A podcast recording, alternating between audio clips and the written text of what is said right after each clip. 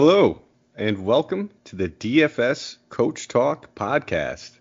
Today is March 26th. It's a wonderful Thursday morning right over here, uh, and it's a special day. I'm joined with our one and only Santino Cocone over here.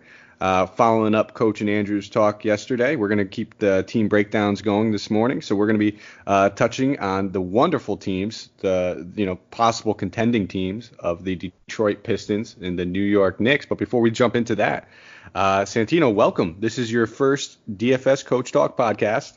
Uh, you know, we have a little chemistry built on our annoying friendship of many years. So I'm looking forward to doing this show. But, uh, you know, for those who haven't heard your wonderful, majestic voice before, tell, tell us a little bit about yourself. Hey, thanks, Mike. Uh, thanks for the intro. And uh, yep, we've known Mike for quite some time now. Uh, it's been a good, good relationship, I guess. Um, yeah, this is going to be a fun time. We get to talk basketball again. We get to talk about the Pistons and the Knicks, two fantastic franchises with plenty of uh, great players to look forward to. Um, and uh, this is gonna this is gonna be a good one. I'm making my DFS Coach Talk debut after a little while. I've been in the Discord, and I just can't wait to get back into it. Yeah, I think I think you're speaking volumes for everybody right now. Everybody that is just in this sports entrenched world uh, we're all waiting for it to get back there. You know, when this is how desperate we are when we're talking about, uh, you know, wonderful franchises. Even putting that those those words in the same sentence as the Knicks and the Pistons right now uh, you could tell we're grasping at straws. You know, we're getting desperate over here. So, uh, you know, we're gonna we're gonna do our best to break down these two teams uh, without just completely bashing them because there is some positives that they've done, I guess, if you if you dive down in there. Uh, but you know, needless to say, the the world keeps turning. Uh, basketball will come back eventually. Uh, you know, hopefully sooner rather than later. and we got some good stuff to talk about. So. Uh, you know, we're going to jump pretty much right into this. Uh, you, you, know, not beat around the bush too much when it comes to getting to the Pistons and the Knicks. I know everybody's just chomping at the bits to hear about them right now. Uh, but you know, like Santino said, we've known each other for several years, uh, and we we like to think that we have some decent chemistry. Uh, just basically, we we like to bust each other's chops a lot. So uh, we're gonna try to stay on track here and not just roast and flame each other for a continuous of 40 minutes straight. It's gonna be tough. I know he. we could do that though. Yeah, I know, I know.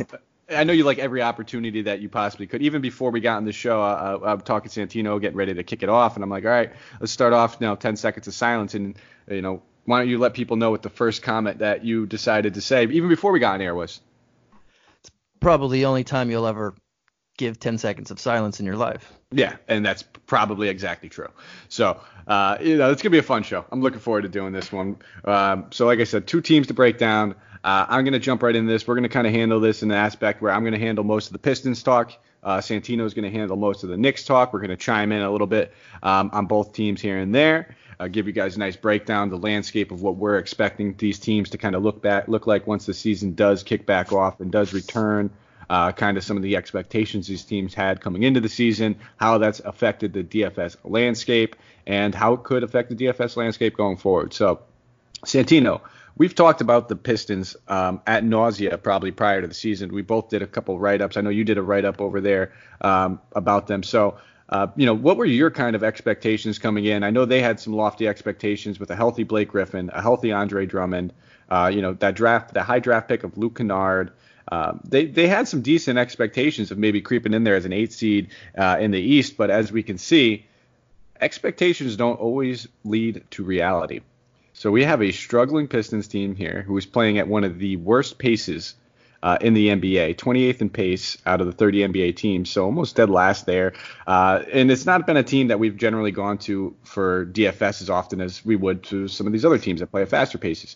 But um, I'm going to start off at the top. You know, this landscape that we're expecting when they come back. You know, Andre Drummond now playing over in Cleveland, Blake Griffin done for the year. Uh, we had a few injuries prior to the, the, you know this whole stoppage of basketball that that are going to greatly affect. That's Derrick Rose, who had an ankle injury, who was expected to be reevaluated once like fantasy basketball playoffs started, uh, which is you know right now. And then we also uh, you know we had to deal with a little bit of injuries. Um, I'm sorry, losing losing the train of thought over here. Uh, Luke Kennard. Uh, dealing with his bilateral knee soreness. He's been dealing with some knee tendonitis basically throughout the year. Uh, and he was slowly creeping his way back into relevancy uh, up until this point. So. Um, I'm going to give you guys some stats. I'm going to give you guys some numbers. A lot of that's going to be basically what this team looked like uh, usage wise with these guys off the floor and what we can kind of expect for them when they're coming back on the floor. But, uh, you know, with, the, with all that being said, Santino, um, what are you looking for as far as when this team returns? Who's the one player that you think can really kind of cement himself as this Pistons like cornerstone going forward?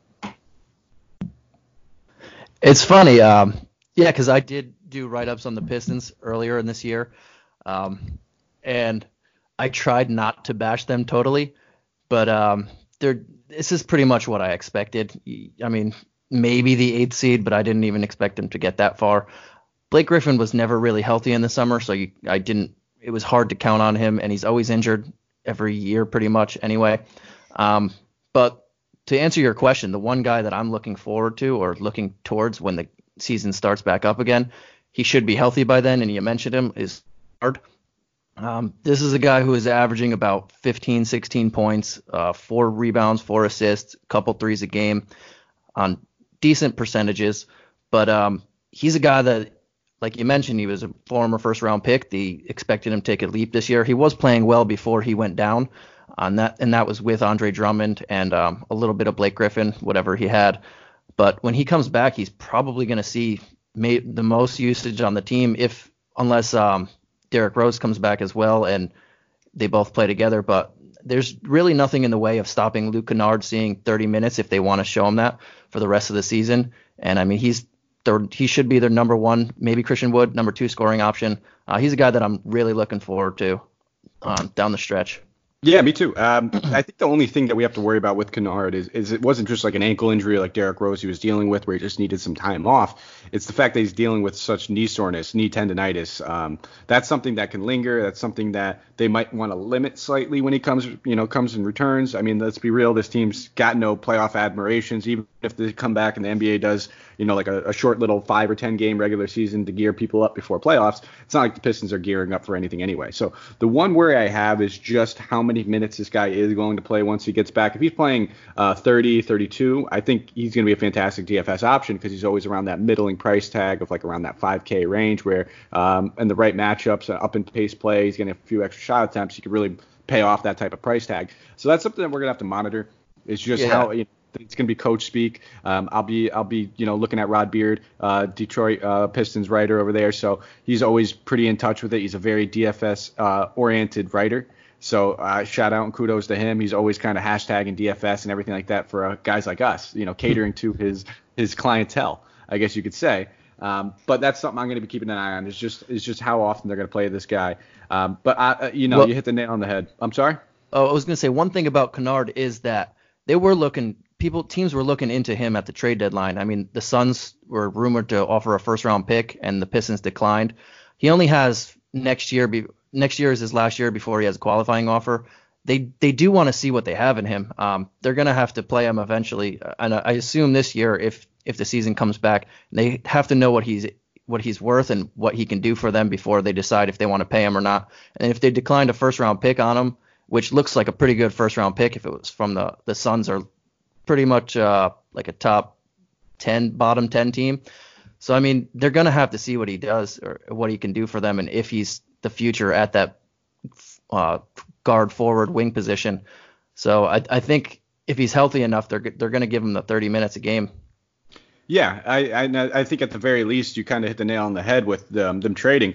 Uh, if you're going to move this guy, you kind of have to showcase him a little bit. You got to show other teams that he is healthy enough. His knee's not that sore where you could play him 30 plus minutes if you wanted to. So there's a lot of factors that are going to go into this, and it does seem like they're pretty much in that rebuilding stage at this point. Um, they're going to have a lot of contracts that are coming off of the books next year. Um, you know, Blake Griffin, obviously, that's one that's going to be impossible to get rid of for them unless it's just a massive overhaul kind of deal where it's two star players that are just not fitting well um, where they are, and it's like, hey, let's just do a quick flip flop see if they work better for you. I know there were some rumblings of a possible uh, offseason trade with the 76ers.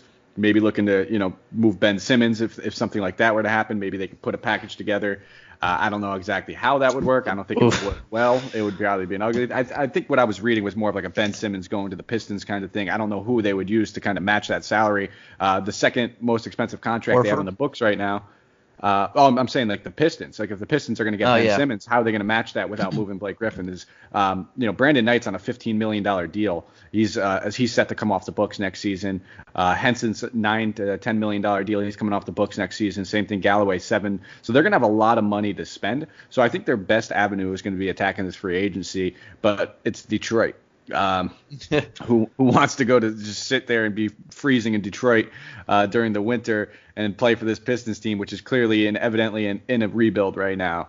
Um, so it is what it is, but we'll touch on the guys that, you know, they are going to sniff the court this season. You know, Christian Wood has really flourished and kind of made a name for himself. You know, this is a guy that a lot of teams, he's probably been on about eight or nine different NBA teams at this point, really made a name for himself in the G League. He's been a fantastic point per minute sort of player when he's been given time, and he's been a DFS luxury over the past uh, couple seasons. So I, I will be looking uh, to continue playing some some good Christian Wood uh, Santino. You know, I've been kind of hyping him up for probably the better half of like a year, year and a half now.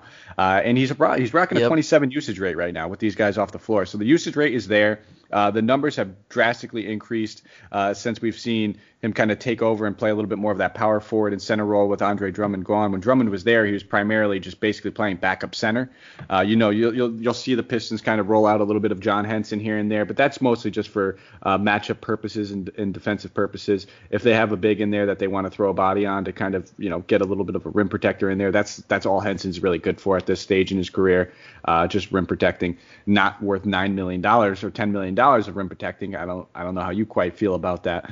Um, but I'm I'm gonna be looking at I'm gonna be looking at uh at Christian Wood as basically my tier A option, just because we don't know exactly what's to be going on with Kennard and Rose. It's it's basically to be those three guys for me for DFS when this returns. If Rose can come back and you know turn into that Rose that was at the beginning of the year where he looked healthy uh, and he's playing 30 plus minutes, we're looking at a guy that just absorbs massive usage and is a great point per minute player. Never really goes over that 6'2", 6'3", salary price tag on, uh, across the industry for DFS. So um, that's going to be where most of my attention is going to be gearing towards. And then there's going to be those other guys. So we'll, we'll take a look at, at this aspect as far as, uh, you know, if Kennard and Rose are not unable to play, most of the usage just goes straight funneled through the point guard position. Whoever is playing point guard and and then Christian Wood is basically seeing uh, most of this usage. So we've been seeing, you know, a guy like Brandon Knight kind of make another name for himself, kind of come out of the woodworks after he was banished uh, to several different teams, virtually useless. But if he's out there with those guys off the floor, he's getting about a 23.3 usage rate. He's averaging just under a DK point per minute at 0.92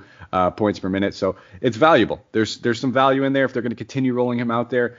Bruce Brown is a player that we've seen get uh, you know some some pretty decent games this season. He's been a, a coach favorite I know that coach loves playing Bruce Brown, but I can't get behind playing Bruce Brown unless he's playing the point guard position, Santino. I don't I don't know how you feel about this, but I think most of his value comes when he's handling the ball and he's kind of playing a little bit more of a facilitator role. When he's kind of that spot up shooting guard in the corner, uh, just trying to knock down threes, that's not his game. That's not where you're going to see him. He's very good defensively, but defensive stats, you know, we can't. They're not really as predictable in DFS, and not something that we can really, you know, count on making money off of.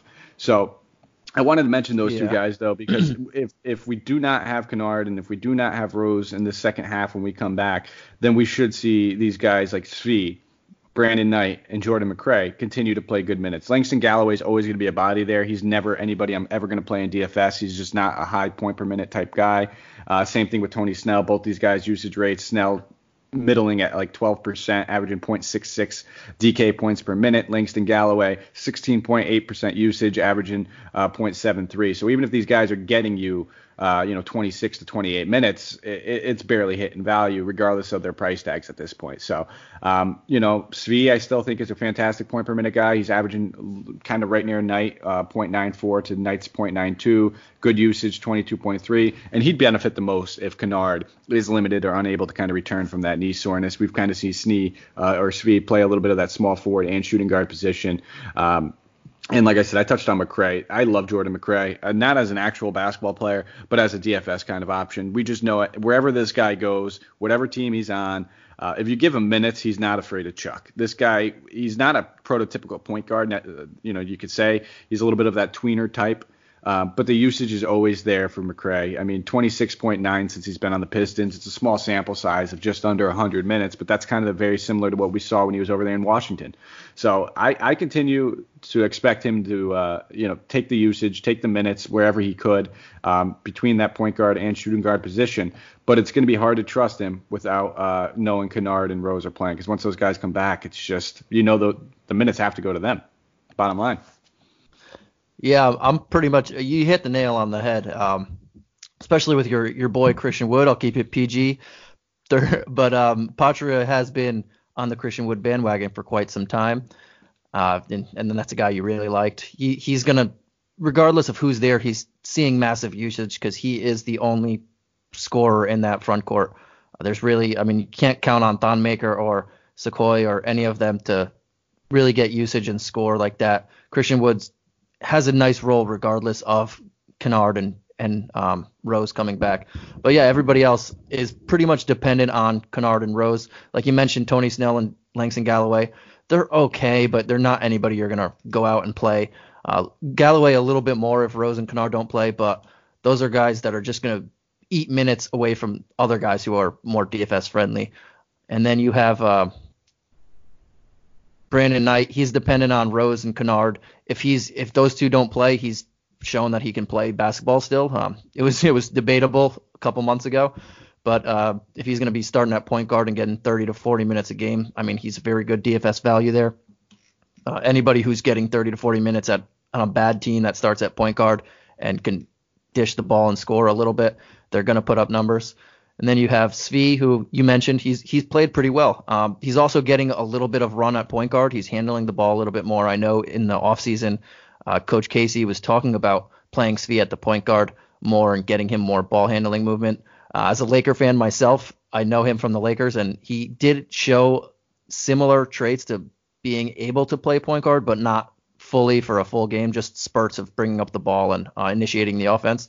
And then you have you, you mentioned him, Jordan McRae. Uh, I like to think of Jordan McRae as popcorn player.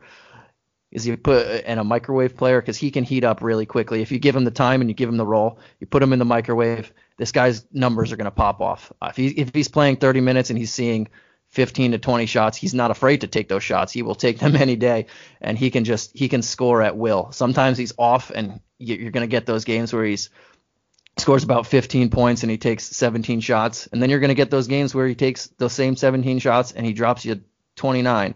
Um, he's just one of those guys, kind of like a Michael Beasley, but a little. I think Beasley's a better basketball player, but he's one of those guys that when he's hot, he's he's hot, and uh, you just have to hope that he can hit those that you hit those games with him when you play him in your lineup. But he's another guy. They're all going to be dependent on if Rose and Kennard come back, and they should come back because it seemed like they were getting close to a return when the season was normal, and now that we're going to have at least a month uh, of no basketball, potentially longer. I'm assuming that those two guys will be healthy enough to play, but uh, we still never know. We we don't know. Maybe they hit a setback that we don't know about, and then when basketball's about to resume, they say, yeah, um, they're not healthy yet. But I'm assuming they're going to play, and everything's gonna you know, all these guys are going to get jumbled in, but uh, we'll we'll have to see. But I, yeah. I, think I think you hit it on the coffin. Those those those three, and then the other three dependent. Even Bruce Brown. I like Bruce Brown, and when he, you mentioned you liked him when he plays uh, point guard more, he has been handling the ball. He's a, he's better when he's playing point guard and he's initiating a little bit of the offense. Uh, that means he's he's more involved in the offense when he's not and he's playing on the wing, either position he's not totally involved in the offense. Uh, sometimes, like you mentioned, he sits in the corner, waits for a three, waits for a shot. Uh, if if he's doing that, he's not someone you want to target. But if he's if he's playing like 15 minutes of backup point guard or so, then he's he's more initiating the offense. He's going to get more usage. He's more fantasy friendly. But that's uh, it, it's all dependent on if Rose and Kennard come back. Yeah, it's a, it's it's a bunch of what ifs at this point. I know one thing I noticed with Bruce Brown in particular um, is since that they kind of moved um, Andre Drummond, and you know at that point they brought in a few other guards like McRae, and they brought in Brandon Knight, and you know guys that weren't on the team at the beginning of the season. Yes, they shipped off Reggie Jackson to the Clippers, but they have these these other point guards that they could play when Rose is out Whereas when we see Brown playing a lot of the point guard position earlier in the year, it, they didn't have really these backup guards. They didn't have McRae. Mm-hmm. Reggie Jackson was hurt. They didn't have Brandon Knight. So Bruce Brown was kind of forced into that role. Since they got these guys, he really hasn't sniffed too much of the point guard. Honestly, his usage is lower than Langston Galloway's at this point, not by much, um, literally a, a, tenth of a percentage, but he's only averaging 0.8 DK points. So he's not somebody I'm going to be going to uh, virtually at all. And it's simply just because he's primarily playing, I think, shooting guard at this point. So it's it's kind of hard to rely on that. So um, yeah, I think I think we pretty much touched on what we needed to as far as these Pistons. I like that you said Jordan McRae is a popcorn player. That's like a fantastic way to describe the way he plays because that's exactly what he is. When he's hot, he's great.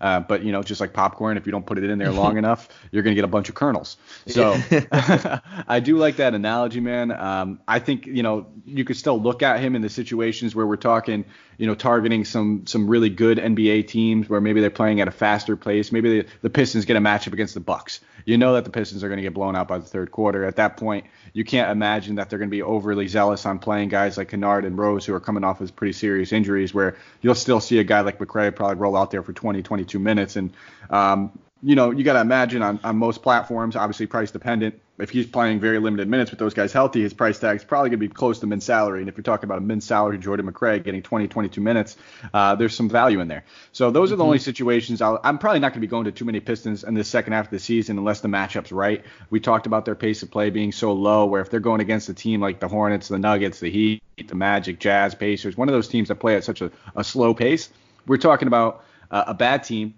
with less shot attempts, less rebounding opportunities, a lot of less points to be made. So I'm going to be looking at playing these Pistons when I'm seeing these up-paced tempo matchups, matchups against the Timberwolves, the Wizards, the Hawks, the Grizzlies, the ones that they can still be somewhat competitive in, um, but still get a boost going against a team that is going to push their push the tempo a little bit. So I think that's enough Pistons talk, man. We beat it to the, we beat it to death. Um, we're going to slide over to the Knicks now, which I know you you're going to be taking the the bull by the horns on this one, and I think the perfect segue into talking about the Knicks, son, is just the fact that they're interested in a Piston. They have already came out into the yep. news. They've already said we want we're going for this guy after this season, which is a little odd. Um, considering how many forwards and centers they have. But they want Christian Wood. So why don't you why don't you dive right in that? Why don't you talk about that a little bit uh, and how that might you know impact what this team could look like, I guess, next year. But and then what we can expect from them going into the second half of this season. Uh, unfortunately, we've known each other for so long and so well now that you already predicted what I was about to do and my segue into the Knicks because I was actually going to say the same thing about Christian Wood.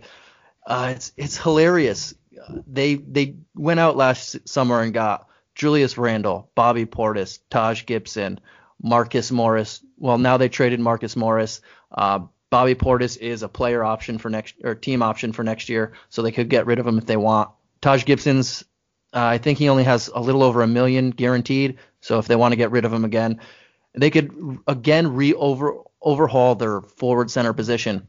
But yeah, I saw the same rumor. Um, they're interested in Christian Wood, and it seems like they will pay a premium for him. I don't know why they like forwards and centers so much, and I don't know why they don't want to give Mitchell Robinson 30 to 35 minutes a game. Um, it, it, it baffles me, but uh, yeah, they might go after Christian Wood, and he's going to be a free agent, and he's going to be able to pick his get the pick of the litter. The only thing that is kind of crappy for Christian Wood is he was playing great. Um, he was playing great when he got that role. He was playing great since Drummond went down. Uh, Drummond got traded, and there's no Blake Griffin. So he was going to cash in this year. I hope he still cashes in, but this whole stop of play, stoppage of play might backfire on him. But then again, this is a weak free agent class. Uh, we've been saying that for a while now. Every every analyst has been saying this this class is pretty weak. So he's going to cash in even off of a very small sample size. This will be the year because teams are team, teams that have money are going to pay for someone, and the Knicks already came out like you said and want Christian Wood. Uh, that that would be interesting. I guess they'll have a three man rotation unless they pick up more forwards, but we'll see how that goes. And, yeah, uh, it's tough. It's tough. sorry to sorry to cut you oh, off. Oh no, go uh, for it. Yeah, no, I mean it's a lot of it, you know, and I'll just preface this. It's going to be hard to talk about these Knicks without mentioning Dolan. Um, you know, the, mm-hmm. the, reason why they have to pay such a premium on a guy like Christian Wood and why he seems like he's just that that can't miss free agent for them is because nobody wants to go to the Knicks. So like if you're gonna go for a guy like Christian Wood, the only thing that's alluring him to come play for the Knicks in a crowded front court is overpaying a guy like that. So uh, it's worth mentioning that it's gonna be tough for them to kind of get any attractive free agents. I think while we're talking about Dolan being there. Yeah.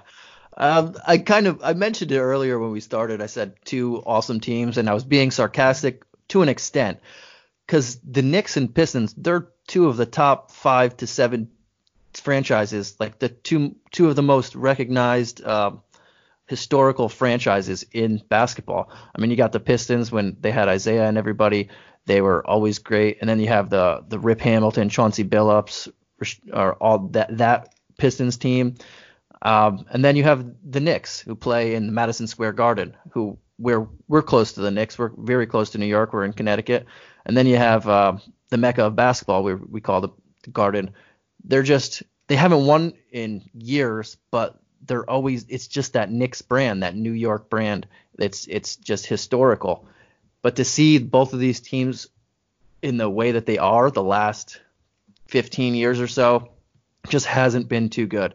Uh, besides Sansa, Carmelo Anthony a couple years in the Knicks, everything else has just been a downward spiral. And yes, you mentioned him, the the the elephant in the room, James Dolan it seems every few months he does something that is just idiotic for um, I'll keep it keep it nice here. Just does something idiotic and doesn't make people want to go there. It's he's you have the again you have the Knicks uh, the one of the most recognizable franchises in the history of sports. Uh, you're in New York, you're right in the city. You have the Garden, and yet you keep doing all these things to make people not want to be there or not comfortable. Uh, the latest example of Spike Lee, a guy who's attends every single Knicks game in the Garden, and then you treat him kind of stupidly, and it makes the news. Like if if there wasn't bad news, James Dolan wouldn't get any news at all, which is not always a good thing. But uh, that's, that's, that's true.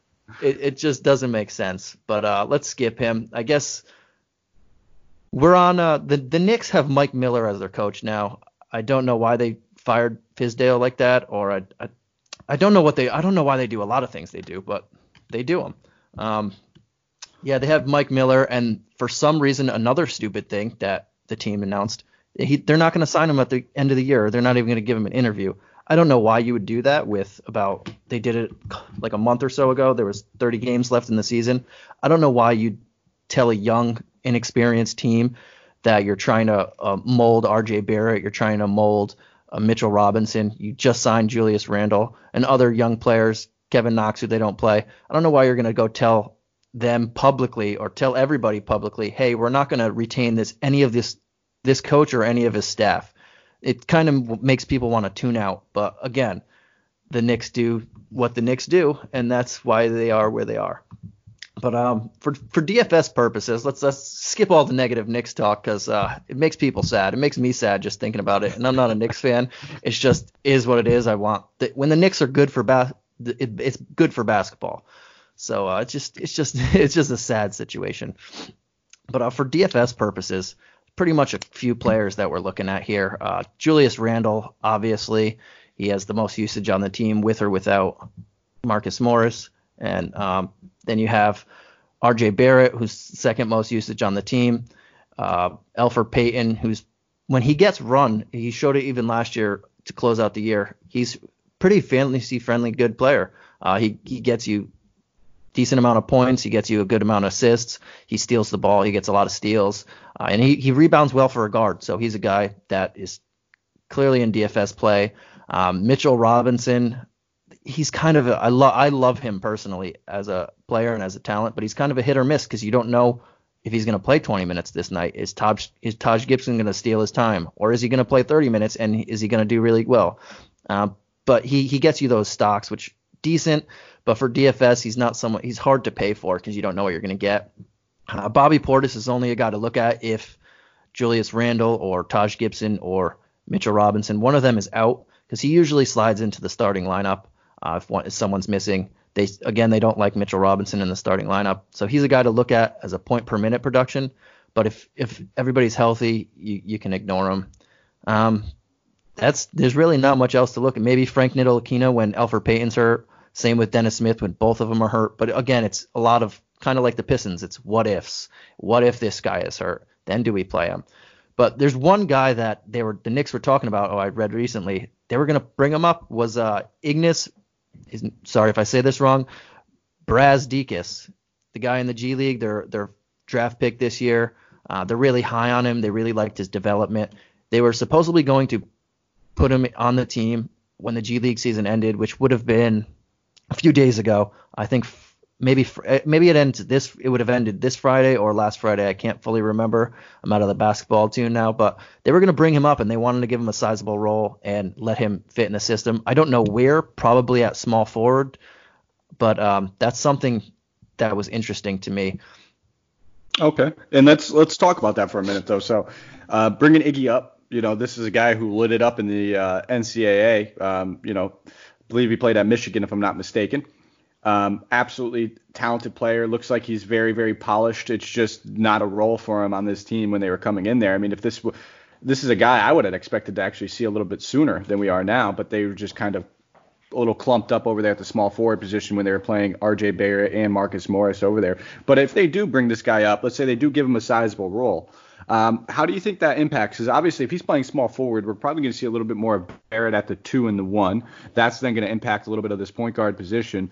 Um, you know, Dennis Smith Jr. pretty much an afterthought. I can't believe he was the the premium piece in that trade, man, for Kristaps. That is that is insane. I mean, the the Mavericks fleeced fleeced the Knicks on that one. Um, are we great. shocked though? Yeah. Like, no. are we are we shocked that they gave up the guy who was the face of the franchise for a guy who's now the third string point guard and whoever else they got? I can't even remember who else they got because they're they're not there anymore. And and we forget Tim Hardaway Jr. was a part of that trade, and he's better on his own than Dennis Smith Jr. So they got right. they absolutely got murdered. Or, I shouldn't say that, but they got they got they got taken to the shed and just like slapped around in that trade.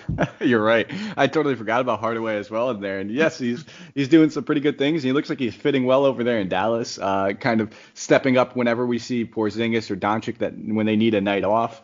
Uh, he kind of just steps up, absorbs that usage, knocks down shots, and very hit or miss guy. But yeah, no, this is it, it's kind of it's kind of you know disgusting. Uh, I guess is the word I'll use when you look at what they got in return. And um, yeah, so I, I would just have some questions as far as you know who's sliding where, um, who's playing where, because if he's gonna, I don't, I don't know, I don't think he'd necessarily start, but also Knox has been on the outside of this rotation for quite some time. Does just basically do they just give up on him and say, hey, let's see what we have in Iggy, uh, try to move Knox in the offseason, maybe still has a little bit of tantalizing upside, knowing that he's only like 19 years old, coming from uh, Kentucky after one year in college. You know, not very polished player. I don't think he's very good whatsoever, personally, but uh, maybe you can entice another team with just his, his the youth aspect of it. But um, how do you think? How do you think that uh, that uh, that role, those roles get adjusted? Does Payton take a hit if Barrett's playing more point guard? What do you think happens if if Iggy does get a uh, significant role once this season starts back up?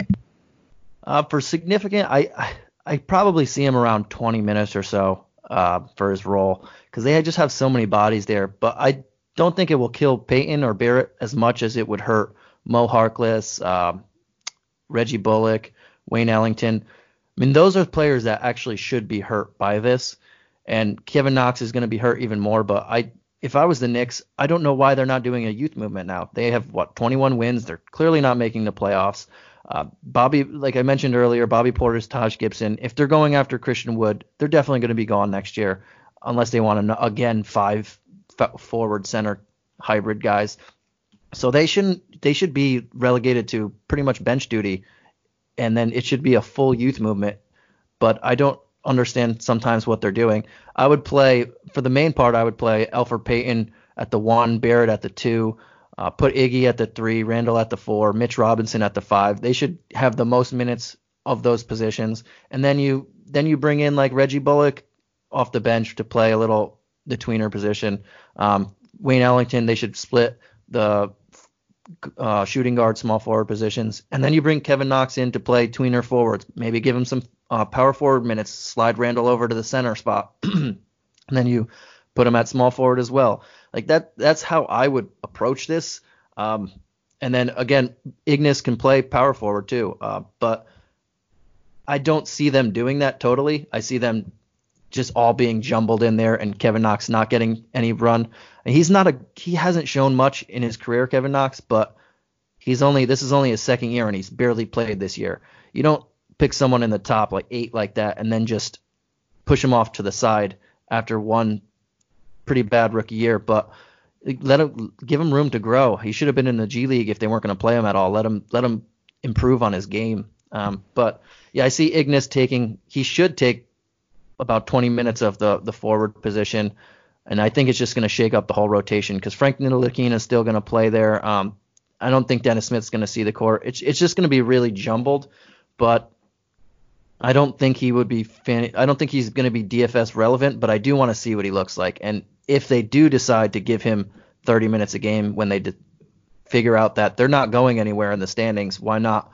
Let's throw our young guys in there and see what they can do. Then then he'd be more attractive to mm-hmm. me. But as if they're not going to play Mitch Robinson over 30 minutes a game for the most part, I don't know if I can see that for Ignas. I don't. I can definitely not see that for Kevin Knox. RJ Barrett is it seems like the same thing with him. They want to take some minutes away from him sometimes. It's just a weird situation. It looks like it almost feels like the Knicks are afraid to let their guys make mistakes, and that's just part of being a young team when you're growing and you're rebuilding. Is you got to let these guys work their kinks out. You got to let them get a little bit more experience. It seems like anytime RJ Barrett turns the ball over, it's like, okay, let's get one of our 11 other guards that we can handle the ball now because he just got one turnover. And listen, it, it, let this guy develop, let them grow. I agree as far as the Kevin Knox thing, you know, develop him. If you're not going to play him in the NBA, develop him in the G League. What are you guys doing? You're wasting valuable time that this guy could get better. And I mean, at the very least, let him get better so you could showcase him for a week and then move him. Um, you know, you're not going to get a top 10 pick back in return for him like you guys wasted on it. Uh, but if you can get a top 15 or a top 20, something that you can rebuild with, why not? Take a shot if you're not going to play the guy. Um, it's it's a, it's a little bit of a mess over there, and I think you you kind of described it, you know, pretty much on on point. Um, as far as you know the guys that we can actually look forward to playing in DFS. Uh, I think even if we get injuries like you know RJ Barrett rolls an ankle, you still probably wouldn't see Iggy come out there and play 30 plus minutes. It, it, just because like you said they have other bodies. Mo Harkless has been a guy that before this little layoff we were seeing play a significant role. Um, you know after he came back from the Clippers. Yeah. So, uh, I I mean it's it's tough. A lot of these guys are tweeners. A lot of them can play multiple positions, and that kind of hurts them because there's so many different ways that the Knicks can kind of mix and match combinations. Like you said, if they wanted to play Harkless or Iggy at the four, they can slide Randle up to the five, and all of a sudden, uh, Mitch Robinson's minutes are getting affected that way. If they wanted to play Taj Gibson, which I, I don't know why they do, um, he's going to get affected that way. And they uh, do want to play him because he sees 20 minutes a game roughly, and it's just he's 36 years old he's probably on his last. Well, he is on his last leg. He might even retire at the end of the year. I don't know why he's taking uh, who Mitch Robinson's minutes, who you want him to be the new face of the franchise. So it's just weird. The I think the best thing about the Knicks, for DFS purposes, is picking the teams against them, and it, it's just how it is. I mean, they're they're at 22nd in pace, which is really it's pretty slow. Um, so you're not going to, they don't really run up and down the court. They might not get in shootouts, but they're not great defensively. They're, they're second to last in opponent's field goal or three point percentage. So if you have a really good three point shooter against them, that's where I would target a lot of DFS traction. I mean, they give up 38.1% from three point land. That's second worst. Uh, that's that's insane. If especially when you're playing DFS and you have a you're, they're playing against a team who a, a, guy who's cheaply priced and maybe he's getting extra minutes because the starters hurt. That's where that's a big target right there.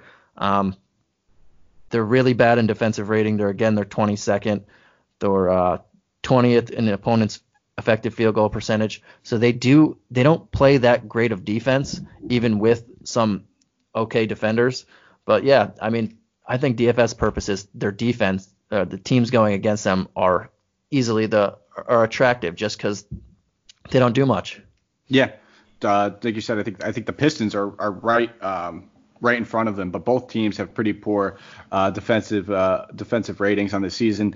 Uh, we've seen plenty of teams just walk into the Knicks, and you also get the added benefit of narratives. Anytime you play the Knicks, you get some young guys that have never played in the Garden before, and mm-hmm. they tend to turn it up a little bit when they it's their first game in Madison Square Garden. It's most uh, you know most NBA players' dreams when they're kids to you know have a great game in the Garden. So you know there's a little narrative factor sometimes when, that we can look into. Um, but you're right. Teams just kind of walk in here and have their way with the Knicks defensively. I mean, the one the one bright spot that they've had all season, I think, is that they've been a fairly good rebounding team, and I, I don't think that comes yep. as a surprise, knowing that they've had so many big men uh, kind of get jumbled in their lineups where they always have at least three guys on the court that are like six nine.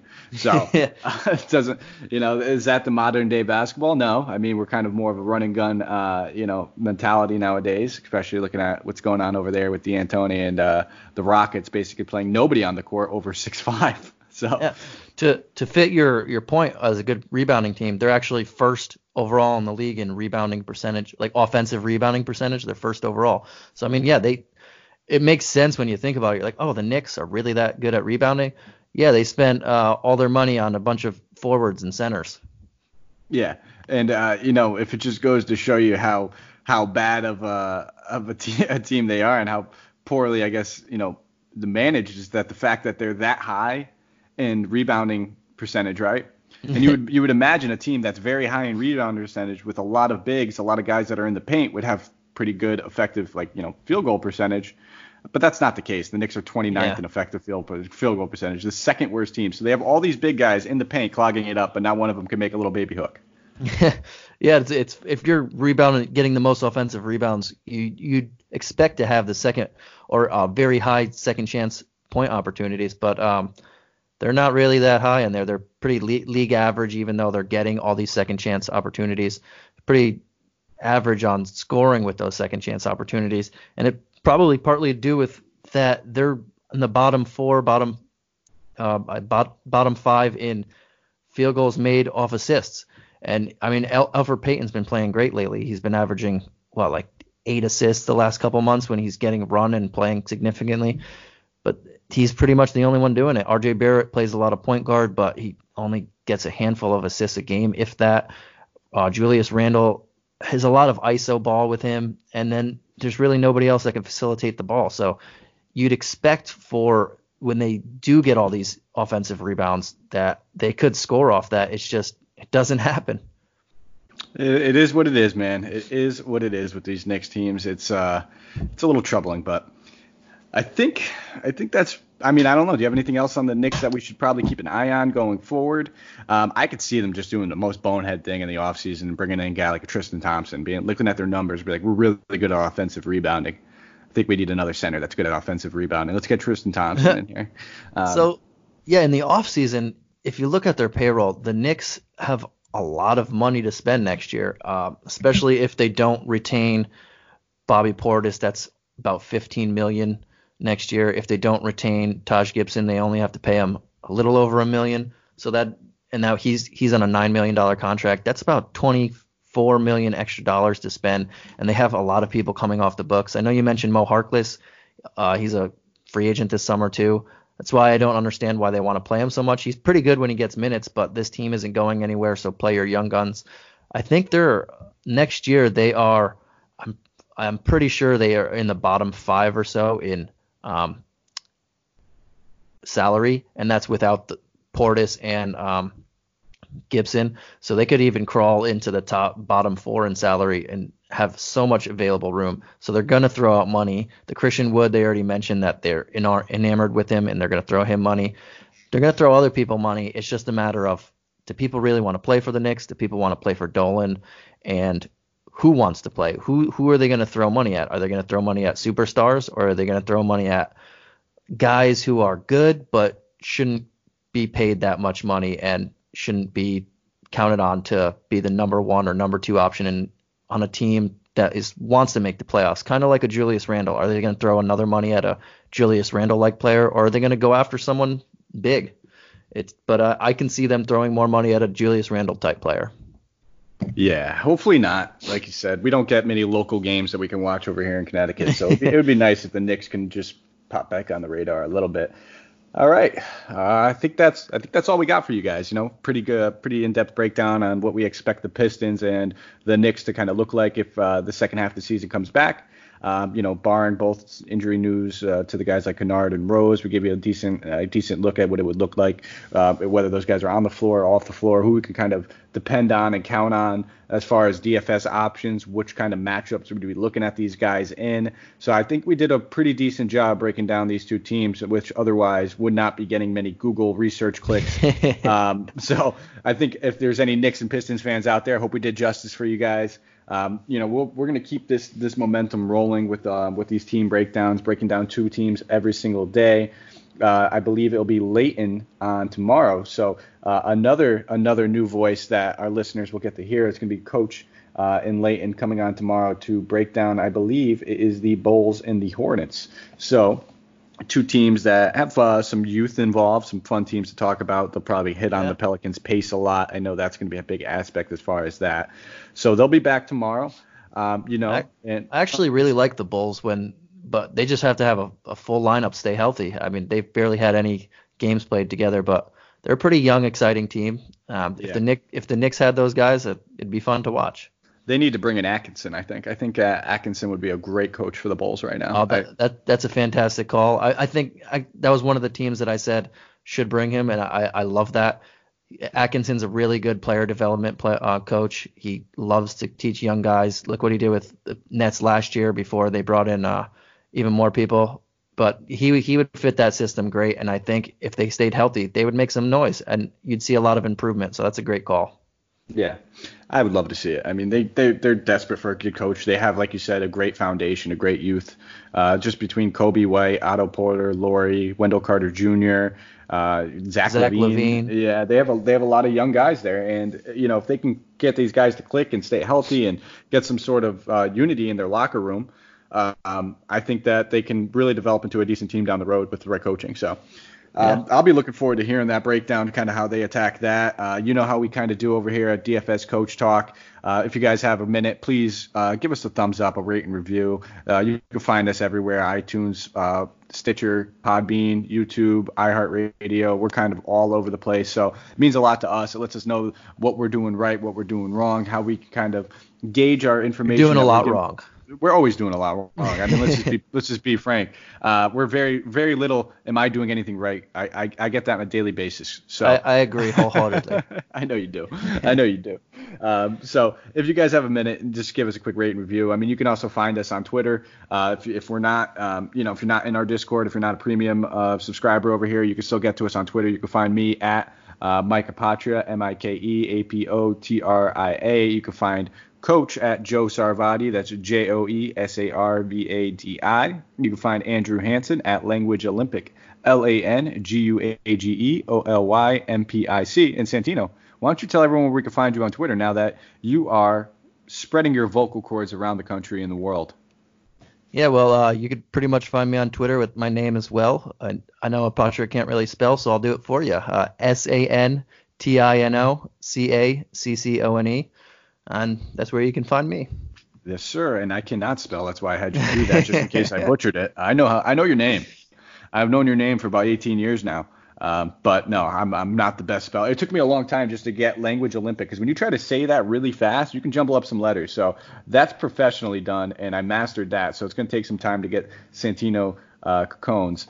But that's our team, guys. We, we really do appreciate everything you're doing. You know that we're a big supporter of Kobe's uh, and Vanessa Bryant's uh, charitable foundation, Mamba on Three. So if you guys have a second, if you you know we we mention in every show, it's just a big driving force behind what gauged us to start this platform over here. Um, we we do appreciate it. And I know all the surviving uh, the family members and the victims of the crash. Um, you know their family members would really appreciate that as well. So if you guys have a dollar or two, Mamba on Three, um, and that is spelled T H R E E, not the number three. So again, we look forward to seeing you guys come back tomorrow, hearing some nice Hornets and Bulls news. That's all we have for you today from Mike Apotria and Santino Caccone. Stay safe, guys. Have fun, and let's start gearing back up for basketball. Have a good one, guys.